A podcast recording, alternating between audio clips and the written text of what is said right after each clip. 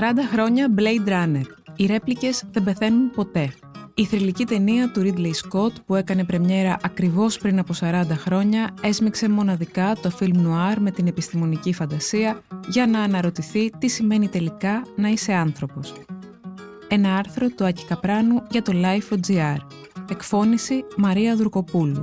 Για να μας ακούτε, ακολουθήστε τη σειρά ηχητικά άρθρα στα Apple Podcast, στο Spotify και στα Google Podcast. Είναι τα podcast της Lifeo.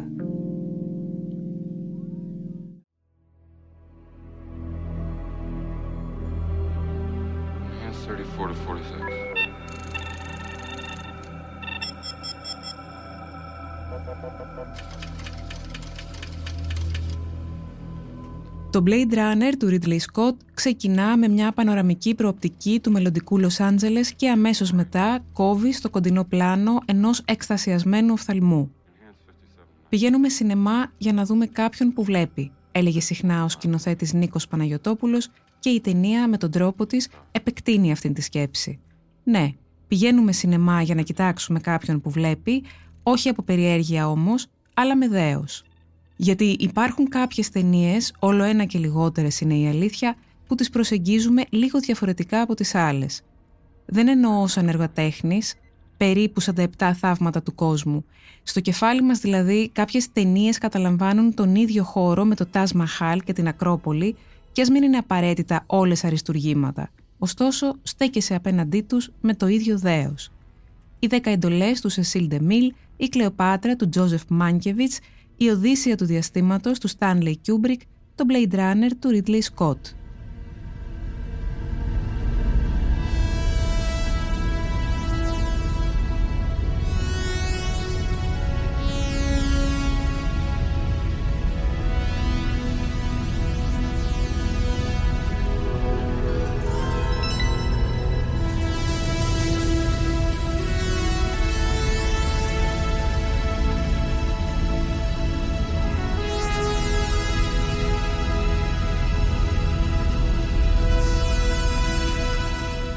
Αγέραστη ταινία.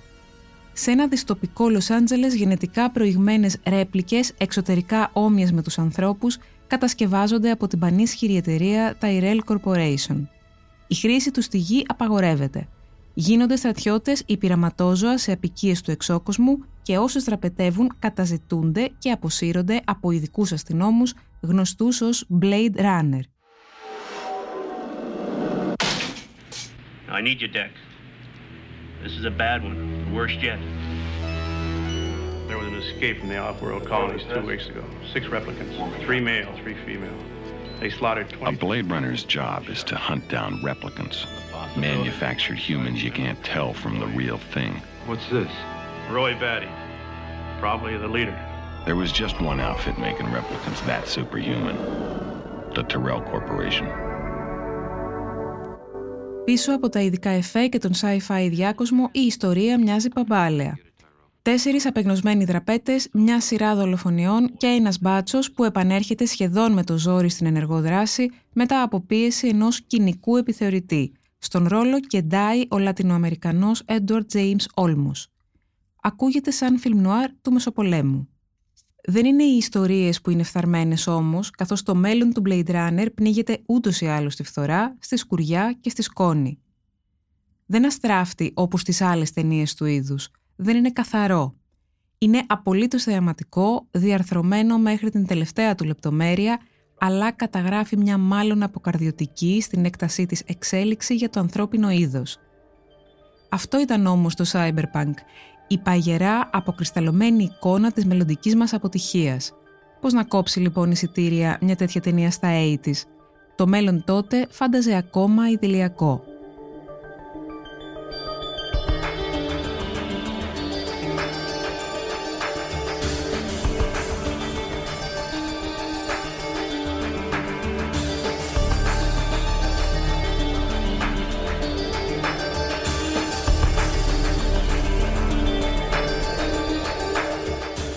Το βιβλίο στο υπερπέραν.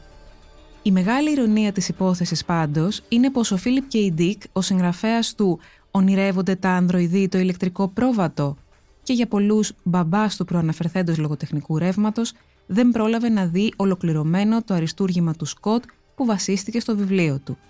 Γεννημένος το 1928, τραυματίστηκε πολύ νωρίς, μόλις έξι εβδομάδες μετά τη γέννησή του, όταν δηλαδή έχασε τη δίδυμη αδελφή του, ένα γεγονός που δεν τον άφησε ποτέ. Προσθέστε σε αυτό και το διαζύγιο των γονιών του στα πέντε του χρόνια, πέντε αποτυχημένους γάμους, ζώρικες και πάντα δραματικές ερωτικές απογοητεύσεις, δύο απόπειρες αυτοκτονίας, τον εθισμό τους στις ψυχοτρόπες ουσίες και δύο μυστικιστικές εμπειρίες και έχετε ένα εκρηκτικό ιδιοσυγκρασιακό κοκτέιλ. Είναι αμφίβολο αν η πραγματικότητα του Φίλιπ K. Dick συμπορεύτηκε ποτέ με τη δική μας. Ίσως βέβαια και να έβλεπε καλύτερα από εμάς, ποτέ δεν ξέρεις. Γεγονός είναι πως μετά από δεκαετίες σκληρής δουλειάς και σχεδόν μηδαμινής επιτυχίας, το έργο του άρχιζε σιγά σιγά να αναγνωρίζεται τόσο στις Ηνωμένες Πολιτείες όσο και στην Ευρώπη, ειδικότερα στη Γαλλία. Σκεφτείτε πως ήδη από το 1969 ξεκινούν οι πρώτες απόπειρες προσέγγισης του ηλεκτρικού προβάτου που είχε κυκλοφορήσει μόλις την προηγούμενη χρονιά για μια κινηματογραφική μεταφορά. Ο πρώτος ενδιαφερόμενος μάλιστα δεν είναι άλλος από τον Μάρτιν Σκορσέζε, που έρχεται σε επαφή με τον συγγραφέα, συνοδεία μάλιστα του φιλόδοξου παραγωγού Jay Cox, με τον οποίο τελικά ο Σκορσέζε θα συνεργαστεί 24 χρόνια αργότερα στα χρόνια της αθωότητας. Το σχέδιο δεν προχωρά. Τα λεφτά που απαιτούνται είναι πολλά για την τσέπη τους.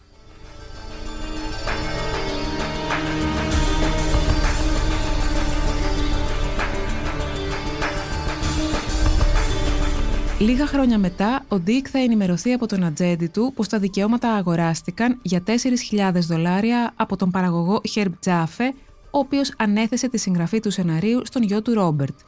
Ανήσυχος, ο Ντίκ βρίσκεται στο αεροδρόμιο του Φούλερτον της Καλιφόρνιας το 1973 για την πρώτη κρίσιμη συνάντηση με τον σεναριογράφο. Εκεί διαβάζει το τελικό draft και τον ρωτά «Θες να σε δείρω εδώ, στο αεροδρόμιο ή στο διαμέρισμά μου» Ο άναυδος και ανίδεος Ρόμπερτ Τζάφε, που έχει μετατρέψει το βιβλίο σε μια κομική κίτς περιπέτεια χαμηλού προϋπολογισμού, του απαντά. Δηλαδή, για σένα αυτό το βιβλίο είναι σοβαρό; Θες να μου πεις πως εσείς της επιστημονικής φαντασίας παίρνετε στα σοβαρά αυτά που γράφετε; Την επόμενη μέρα, ο Ντίκ αγόρασε τα δικαιώματα του βιβλίου του από τον μπαμπά Τζάφε για 4.000 δολάρια, που σημειωτέον καθόλου δεν του περίσευαν. Ο Φίλιπ Κέι Ντίκ δεν πρόλαβε να πλουτίσει από τα βιβλία του. Το 1978 όμως ο πρωτόπυρος σεναριογράφος και περισσότερο γνωστός με την ιδιότητα του ηθοποιού Χάμπτον Φράντσερ αποφασίζει να γράψει ένα νέο σενάριο βασισμένο στο βιβλίο το οποίο και πασάρει στον παραγωγό Μάικλ Ντίλεϊ. Παλιός Μοντέρ τόσο στο Hollywood όσο και στη Μεγάλη Βρετανία, ο Ντίλεϊ έβαλε τα λεφτά για μερικές από τις σημαντικότερες στιγμές του φανταστικού των 70s και το 1978 είχε πλέον αγγίξει το τερέν των μεγάλων με το σουξέ του ελαφοκυνηγού προτείνει τη σκηνοθεσία στον Αμερικανό Ρόμπερτ Μάλιγκαν, περισσότερο γνωστό για το δραματικό «Σκιές και σιωπή» του 1962, αλλά με περιστασιακή θητεία στο φανταστικό. Μέσα σε λίγους μήνες, ο Μάλιγκαν αποχωρεί από το project και ο Ντίλεϊ επικοινωνεί με τον Βρετανό σκηνοθέτη Ridley Scott, που εκείνες τις μέρες ολοκλήρωνε το πρώτο του χολιγουδιανό φιλμ ονόματι Alien. Παραδόξως, ο Σκοτ αρνείται δεν θέλει να καταγραφεί στη συνείδηση του κοινού ως ένας σκηνοθέτης ειδικευμένος στην επιστημονική φαντασία, παρότι εκείνη την περίοδο ήταν δεσμευμένος και με τον Dune, παραγωγής Dino De Laurentiis, που κατέληξε στον David Lynch με τα γνωστά αποτελέσματα, και επίσης δεν είναι και στα καλύτερά του. Μόλις έχει χάσει τον αδελφό του Φρανκ από καρκίνο του δέρματος σε ηλικία 45 ετών. Όμως χρειαζόταν επιγόντως μια νέα καλή δουλειά. Οπότε, λίγους μήνες αργότερα, κάνει δεκτή την πρόταση του Ντίλεϊ και τον Φεβρουάριο του 1980 το Blade Runner μπαίνει στη διαδικασία της προπαραγωγής.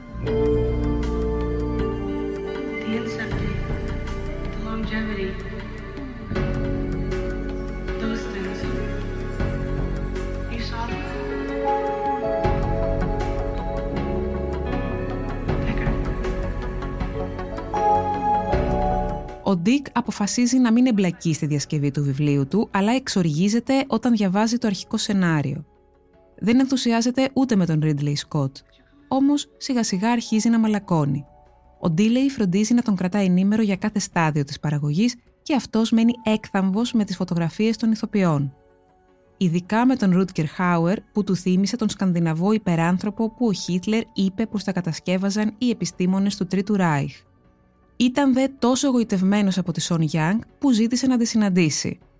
Είναι η υπερκαταστροφική, σκληρή, όμορφη, μελαχρινή γυναίκα για την οποία γράφω πάντοτε.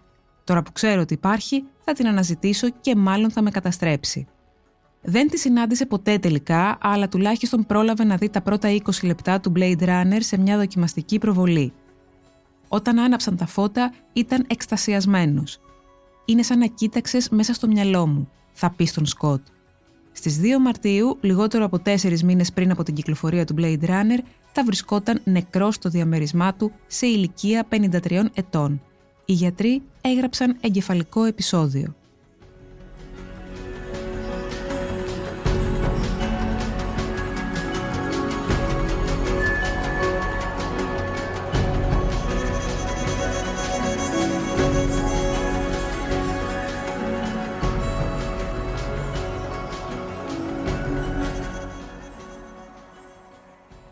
Η όψη του μέλλοντος.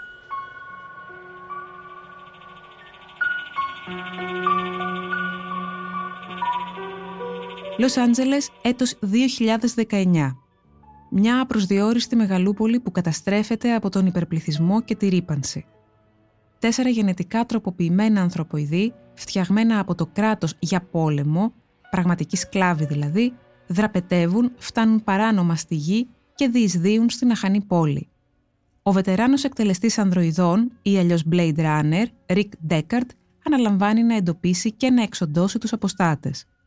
Η διαδρομή του Blade Runner στην οθόνη επρόκειτο να αποδειχτεί σχεδόν εξίσου περίπλοκη με την πλοκή του, καθώς η αρχική παραγωγός εταιρεία Filmways αποφασίζει να εγκαταλείψει την παραγωγή των 15 εκατομμυρίων δολαρίων μόλις δύο μήνες πριν από την έναρξη των γυρισμάτων. Ο Ντίλεϊ όμως στείνει αμέσως ένα περίπλοκο σχήμα το οποίο περιλαμβάνει μεταξύ άλλων και τη Warner που αποφασίζει να στηρίξει το φιλμ. Μην ξεχνάτε πως η επιτυχία των Star Wars ήταν ακόμα νοπή και οι μεγάλες εταιρείες ήταν από τότε διατεθειμένες να ρίξουν χρήμα σε ένα νέο σουξέ επιστημονικής φαντασίας. Αγνοούσαν βέβαια πως αυτό που απασχολούσε τον Σκοτ ήταν η δημιουργία ενός εφιαλτικού αστικού περιβάλλοντος. Σημειώστε πως σεναριακά το Blade Runner ξεστρατίζει αρκετά από το πρωτότυπο, όχι μόνο ως προς την πλοκή, αλλά και ως προς τον κόσμο που περιγράφει.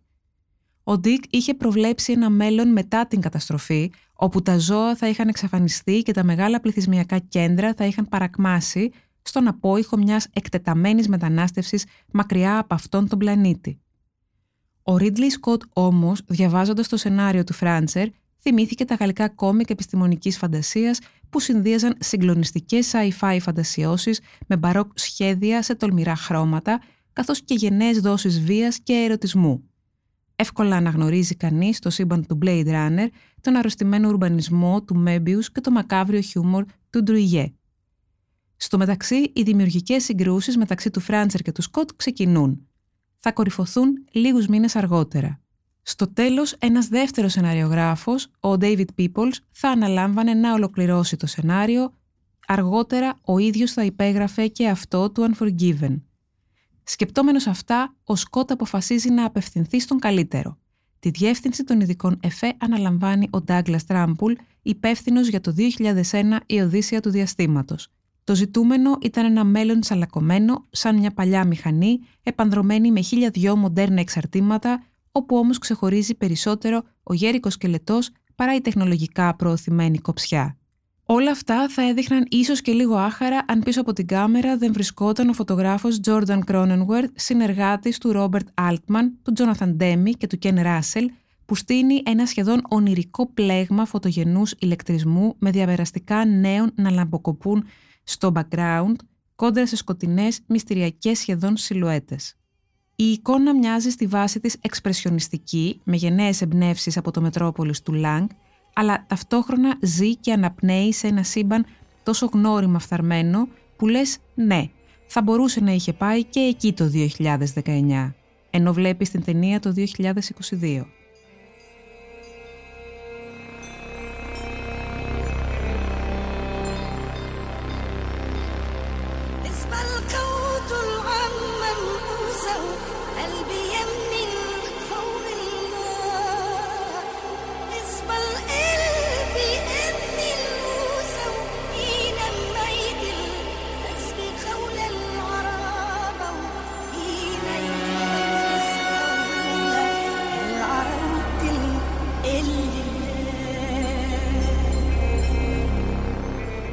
Το cast.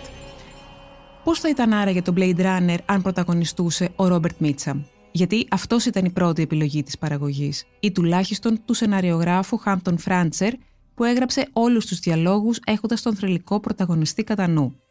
Δεν είναι δύσκολο να καταλάβει κανείς το γιατί. Ο μεγάλος ηθοποιός ταυτίστηκε με το φιλμ νουάρ όσο και ο Χάμφρεϊ Μπόγκαρτ και ήταν και νεότερός του. Όχι όμως αρκετά για να σηκώσει στους ώμους του τον ρόλο ενός ήρωα επιστημονικής φαντασίας. Οι παραγωγοί ρίχνουν μερικά ονόματα στο τραπέζι, Τζακ Νίκολσον, Κλίντ Eastwood, Αλ Πατσίνο, Πολ Νιούμαν, Ντάστιν Χόφμαν.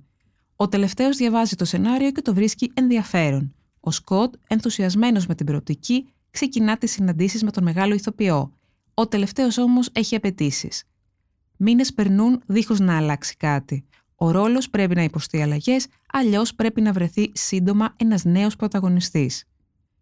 Και εκεί ο Σκοτ θυμάται μια πρόσφατη κουβέντα του με τον Στίβεν Σπίλμπεργκ, που γύριζε τότε τους κυνηγούς της χαμένης κιβωτού και δήλωνε ενθουσιασμένος με τον Χάρισον Φορντ.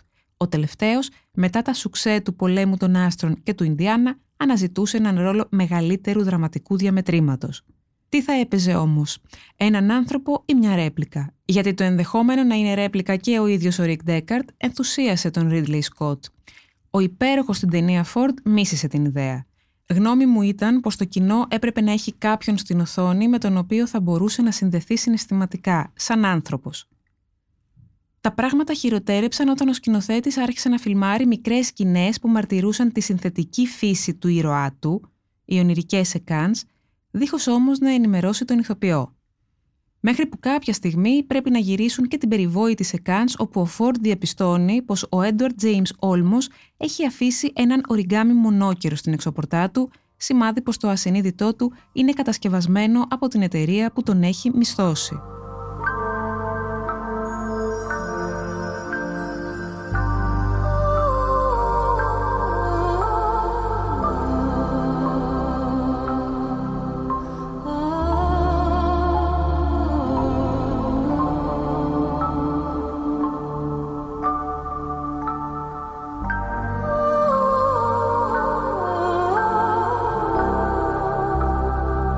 Όσον αφορά τις γυναίκες, η Τζοαν Κρόφορντ αποτέλεσε το μοντέλο πάνω στο οποίο στήθηκε ολόκληρη η περσόνα της Ρέιτσελ, του θηλυκού ανδροειδούς που ενσάρκωσε η Σον Γιάνγκ, η μοιραία γυναίκα στο νουάρ διάκοσμο μιας ταινίας επιστημονικής φαντασίας, τόσο μοιραία που ούτε καν η ίδια δεν γνωρίζει πως δεν είναι από αυτόν τον κόσμο. Στο μεταξύ, μια άλλη νεαρή ηθοποιός, η Ντάριλ Χάνα, παίρνει τον δυνατό ρόλο της οργισμένης ρέπλικας Πρίς, και οι δύο αποδίδουν τρομερά, αλλά είναι η Young που πραγματικά ξεχωρίζει στον ρόλο. Δυστυχώς, οι μετέπειτα άστοχες επιλογές της, μια καταστροφική σχέση με τον ηθοποιό James Woods και ένα μικρό ατύχημα που της κόστησε τον βασικό γυναικείο ρόλο στον Batman του Tim Burton, αντικαταστάθηκε από την Kim Basinger, την εξαφάνισαν από το προσκήνιο.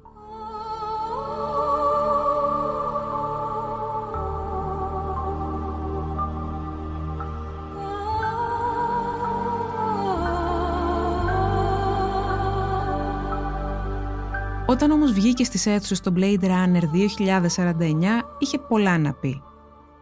Κατά τη διάρκεια των γυρισμάτων, ο Ridley Scott μου ζητούσε να βγούμε και εγώ τον απέρριπτα όσο πιο ευγενικά μπορούσα. Όταν άρχισε να βγαίνει με την Joanna Cassidy, που έπαιζε το ανδροειδές Ζώρα, ένιωσα ανακούφιση, αλλά μετά τον άκουσα να με βρίζει στο σετ ή νομίζω πως ήταν ο Σκοτ. Δεν ξανά ποτέ σε ταινία του. Σας φαίνεται λογικό που έχει προσφέρει ένα εκατομμύριο ρόλους στον Ράσελ Κρόου και κανέναν σε μένα; Σαν να μην έφταναν όλα αυτά, έφτιαξαν και αυτό το ψηφιακό μου ομοίωμα στο Blade Runner 2049, που ας μην κρυβόμαστε, είναι εντελώς κατά.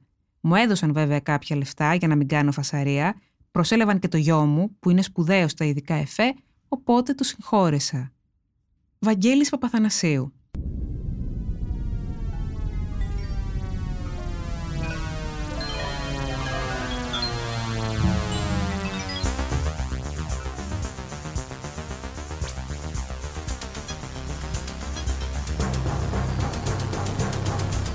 1981. Ο Βαγγέλης Παπαθανασίου μόλις είχε βραβευτεί με το Όσκαρ καλύτερης πρωτότυπης μουσικής για τους δρόμους της φωτιάς όταν δέχεται την πρόταση του Ridley Scott για τον Blade Runner. Δεν είναι η πρώτη φορά που συνεργάζονται. έχει προηγηθεί ένα διαφημιστικό σποτ του Σκοτ για το άρωμα Σανέλ νούμερο 5 το 1979. Ο Βαγγέλης καλείται στην προβολή ενός πρώιμου κάτι της ταινίας στα στούντιο της Pinewood. Του αρέσει πολύ και ξεκινά δουλειά. Κλείνεται στο στούντιό του από τα μέσα του 1981 μέχρι τον Απρίλιο του επόμενου έτους. Οι βασικές μελωδίες του ήταν αυτοσχεδιαστικές, δηλαδή σπίθες και εκρήξεις της φαντασίας του δημιουργού τους που ηχογραφούσε καθώς στη γιγαντοοθόνη έπαιζαν ταράσεις της ταινίας του Σκοτ μέσω μιας συσκευής βίντεο που ελεγχόταν από τον ίδιο. Όλα αυτά στον μυθικό του χώρο ονόματι Νίμο, ένα στούντιο κοντά στη Marble Ark του Λονδίνου, όπου κρυβόταν ένας πραγματικός θησαυρός από synthesizer, εφέ και μπομπινόφωνα αξίας περίπου ενός εκατομμυρίου λιρών. Όλα τους φυσικά τοποθετημένα σε κοντινή απόσταση, ούτως ώστε να επιτρέπουν στο Βαγγέλη να κινείται ανάμεσά τους πότε ως συνθέτης, πότε ως performer και πότε ως ηχολήπτης και παραγωγός του εαυτού του. Όπως και η ταινία, έτσι και η μουσική του Βαγγέλη ανήκει σε μια δική της χρονική διάσταση, εκεί που μπορεί να συνεπάρχει το μέλλον με το παρελθόν σε έναν τόπο βαθιά ριζωμένο στην πολυπολιτισμικότητα. Η συμμετοχή του Ντέμι Ρούσου στο Tales of the Future με τον ερμηνευτή σε ρόλο μεταμοντέρνου ημάμι απογειώνει τον ηλεκτρονικό sci-fi διάκοσμο του Βαγγέλη σε διαπλανητικά ύψη.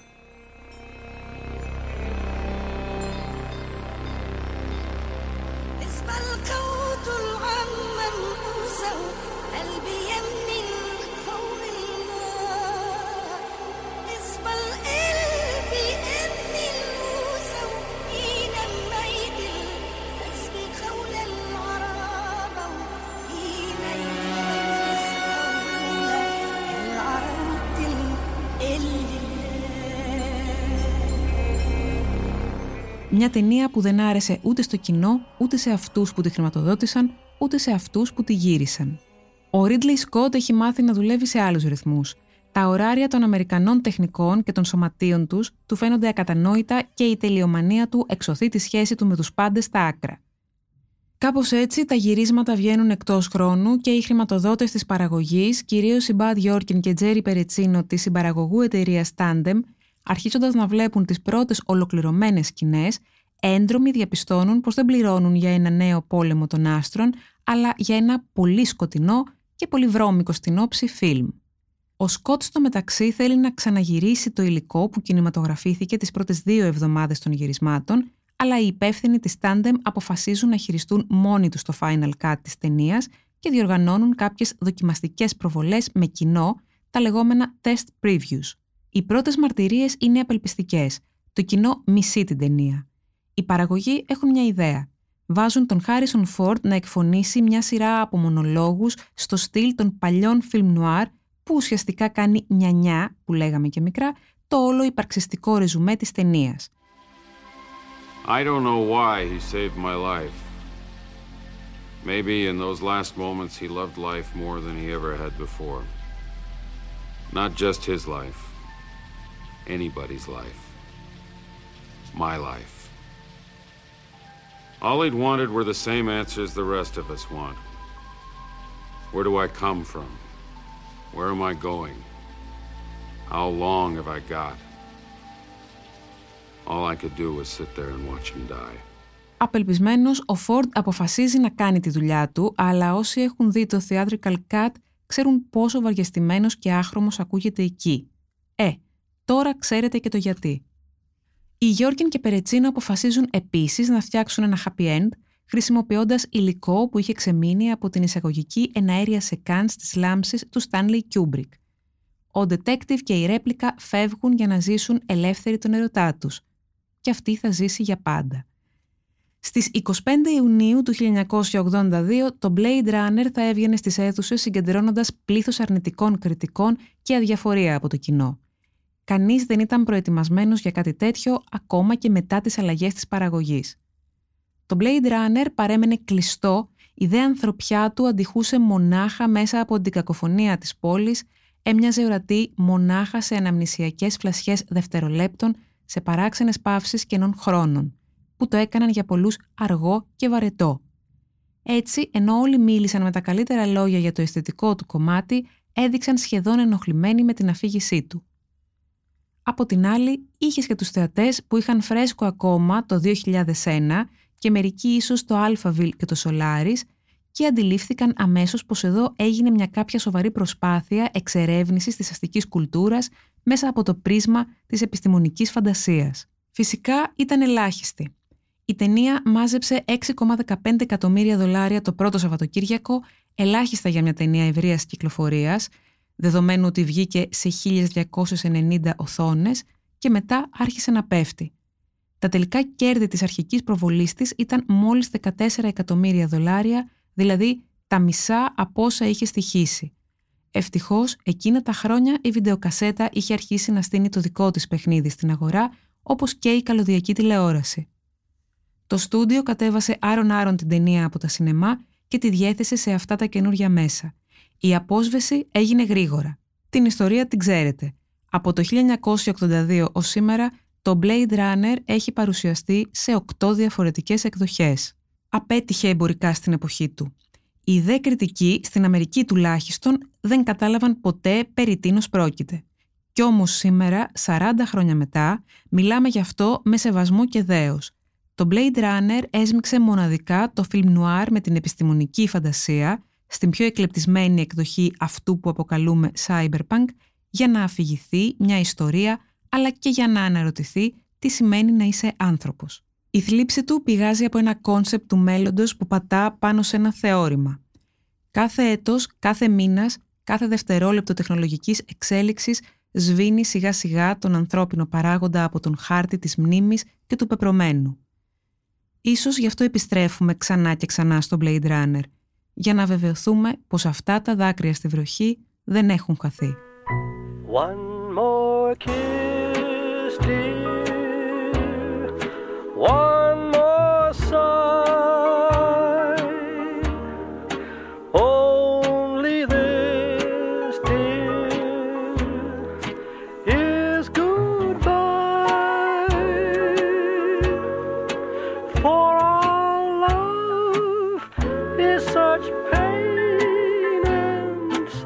such pleasure.